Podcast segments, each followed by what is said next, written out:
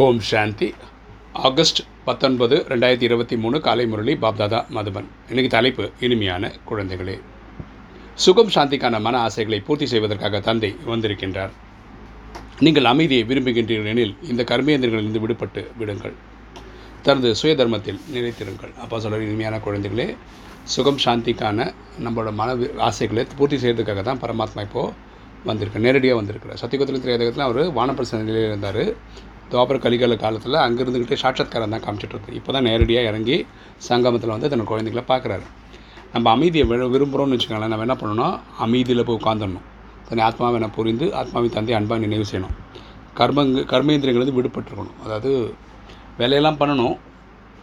Time கண்டுபி time கண்டுபிடிச்சு நம்ம இறைவனை நினைவு பண்ணுறதுக்கு முயற்சி செய்யணும். இன்றைக்கி கேள்வி. பூஜ்ய நிலை அடைவதற்கான முயற்சி என்ன? உங்களுக்கு ஏன் பூஜை செய்யப்படுகின்றது? பூஜ்ய நிலை அடைவதற்கான முயற்சி என்ன? உங்களுக்கு ஏன் பூஜை செய்யப்படுகின்றது? பதில் பூஜ்ய நிலை அடைவதற்காக உலகை தூய்மையாக்கும் சேவையில் உதவியாளராக வேண்டும். பூஜ்ய நிலைன்னா நம்மள மக்கள் பூஜை பண்ணுற நிலைமை வர்றதுக்கு நம்ம என்ன பண்ணோம்னா இந்த உலகம் தூய்மையாக்கிற சேவை இறைவன் பண்ணுறாரு நம்ம அவருக்கு ரைட் ஹேண்டாக இருக்கணும். எந்த ஜீவாத்மாக்கள் தந்தைக்கு உதவி செய்கின்றார்களோ அவர்களுக்கு தந்தையின் கூடவே பூஜை நடைபெறும். ஜீவாத்மாக்கள்லாம் சரீரத்தில் உடலில் நடிக்கக்கூடிய ஆத்மா இந்த நேரத்தில் பரமாத்மாவுக்கு சேவை செய்கிறாங்களோ அவங்களுக்கு வந்து அப்பாவுக்கு வந்து கோயில் கோயிலாக வச்சு கும்பிட்றாங்க இல்லையா? சிவனுக்கு கோயிலில் இது பண்ணுறாங்க அதே மாதிரி வேறு கோயில் மூர்த்திகளாக நம்மளையும் கும்பிடுவாங்க. அது எப்போது துவாபர கலியுக காலங்களில். குழந்தைகளாகி உங்களுக்கு சிவபாபாவின் கொடுவை சாலிகிராம ரூபத்தில் பூஜைக்குரியவர் ஆகின்றீர்கள். ஸோ நமக்கும் இந்த சாலிகிராமம்ன்ற பேரில் நம்ம பரமாத்மாவோட பேர் வந்து அவரோட ஆத்மாவுக்கு பேர் வந்து சிவன். நம்ம ஆத்மாக்களுக்கு பேர் வந்து சாலிகிராமம். எட்நூறு கோடி பேருக்குமே சாலிகிராமம் தான் பேர். ஸோ அந்த சாலிகிராமன் ரூபத்தில் நமக்கு பூஜை நடக்கும் பக்தி காலங்களில் பிறகு சாகாரத்தில் லக்ஷ்மி நாராயணன் அல்லது தேவி தேவதை ரூபத்தில் பூஜை செய்யப்படுகின்றீர்கள். ஸோ இங்கே வந்து வேறு அப்படி லக்ஷ்மி தேவிகள்லாம் கும்பிட்றாங்கல்ல அந்த மாதிரியும் பூஜை நடக்கும். நீங்கள் பூஜை மற்றும் பூஜாரிக்கான ரகசியங்களை அறிந்திருக்கின்றீர்கள். கரெக்டாக நம்ம வந்து துவாபர கலிகள் பக்தர்கள் ஆகிடுறோம் அப்போ பூஜாரி நம்மளே ஆகிடுறோம் இறைவனை கும்பிட்டுட்ருக்கோம் நம்மளை நம்மள மக்கள் கும்பிட்டுட்ருக்காங்க ஏன்னா சத்தியகோதன் இப்போ சங்கமத்தில் நம்ம பண்ண உதவிக்கு அந்த மாதிரி பூஜாரி பூஜிக்கத்தக்க நிலை ரெண்டுமே அர்த்தம் புரிய வைக்கிறார் அப்பா. இன்றைக்கி தாரணை. ஃபஸ்ட்டு பாயிண்ட் தன்னை இந்த சரீரத்தின் நெற்றியின் நடுவில் பிரகாசிக்கக்கூடிய மணி என்று நினைக்க வேண்டும். சுதர்ஷ சக்கரதரியாக ஆக வேண்டும். த- நம்ம வந்து புருவத்தின் மதியில் இருக்கக்கூடிய உயிர் உள்ள ஆத்மா. ஓகே ஆத்மா தான் இந்த உடலை இயக்கிட்டு இருக்குன்னு இப்போ புரிஞ்சுக்கணும்.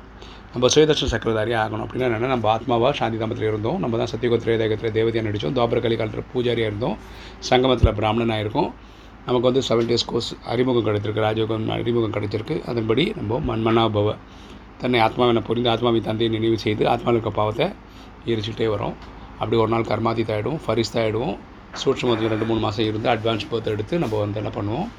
திரும்பவும் வீட்டுக்கு போவோம். திரும்ப இந்த நடிப்பு திரும்ப திரும்ப நடிப்பு. தான் சுயதர்ஷன சக்கரதாரி ரெண்டு தனது சுய தர்மம் மற்றும் சுய தேசத்தை நினைவு செய்து அமைதியின் அனுபவம் செய்ய வேண்டும். நம்மளுடைய சுய தர்மம் வந்து சாந்தி தான் நம்மளோட ஆத்மாக்களுடைய வீடு வந்து சாந்தி தாமம் தான் இதை அனுபவம் செய்யணும் அமைதியாக இருந்து. புத்தியை அலைப்பாய விடக்கூடாது. புத்தியை வந்து நம்ம கண்ட்ரோலில் வச்சுக்கணும் ஆத்மாவோட கண்ட்ரோலில் வச்சுக்கணும். இந்த சரீரத்திலிருந்து விடுபட்டு இருக்கும் பயிற்சி செய்ய வேண்டும். ஆத்ம உணர்வில் இருக்கிறதுக்கு பயிற்சி செய்யணும். வரதானம். ஒவ்வொருவருக்கும் அன்பு மற்றும் சக்தியின் பாலனை கொடுக்கக்கூடிய அன்பு என்ற பொக்கிஷத்தால் நிறைந்தவர் ஆ- ஆகுக. ஒவ்வொருவருக்கும் அன்பு மற்றும் சக்தியின் பாலனை கொடுக்கக்கூடிய அன்பு என்ற பொக்கிஷத்தால் நிரம்பியவர் ஆகுக. விளக்கம் பார்க்கலாம். எந்த குழந்தைகள் எந்த அளவு அனைவருக்கும் தந்தையின் அன்பை கொடுக்கின்றார்களோ அந்த அளவு இன்னும் அதிகமாக அன்பு என்ற பொக்கிஷம் நிறைந்து கொண்டே இருக்கும். யார் எல்லாருக்கும் அன்பு கொடுக்குறாங்களோ அவங்களுக்கு இறைவங்கிட்ட இருந்த அன்பு ஜாஸ்தியாக கிடைக்கும். ஒவ்வொரு சமயமும் அன்பின் மழை பொழிந்து கொண்டிருப்பதாக அனுபவமாகும். அவங்களுக்கு ஒரு ஒரு செகண்டும் பரமாத்மாவோட அன்பு கிடச்சிக்கிட்டு இருக்கதை ஃபீல் பண்ணுவாங்க. ஒரு அடியில் அன்பு கொடுங்கள் மேலும் அடிக்கடி அன்பு பெறுங்கள். நம்ம ஒரு ஒரு செகண்டும் நம்ம என்ன பண்ணிக்கணும்? ஒரு ஒரு ஸ்டெப்பில் நம்ம வந்து எல்லாருக்கும் அன்பு கொடுக்கணும். நம்ம நம்ம நிறைய அன்பு ரிட்டர்னில் கிடைக்கும். இந்த சமயம் அனைவருக்கும் அன்பு மற்றும் சக்தி தேவை. இப்போ உலகமே இந்த அன்புக்காக சக்திக்காக இயங்குது.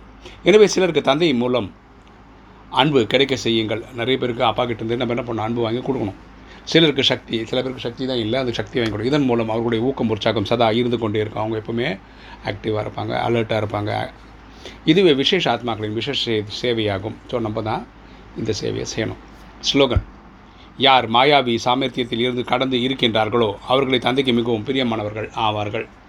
யார் மாயாவி சாமர்த்தியத்தில் இருந்து கடந்து இருக்கின்றார்களோ அவர்களை தந்தைக்கு மிகவும் பிரியமானவர்கள் ஆவார்கள். யாருக்கு? அப்பா அப்பா வந்து யார் மேலே பிரியமாக இருக்காருன்னா யார் மாயாவை ஜெயிக்கிறாங்களோ?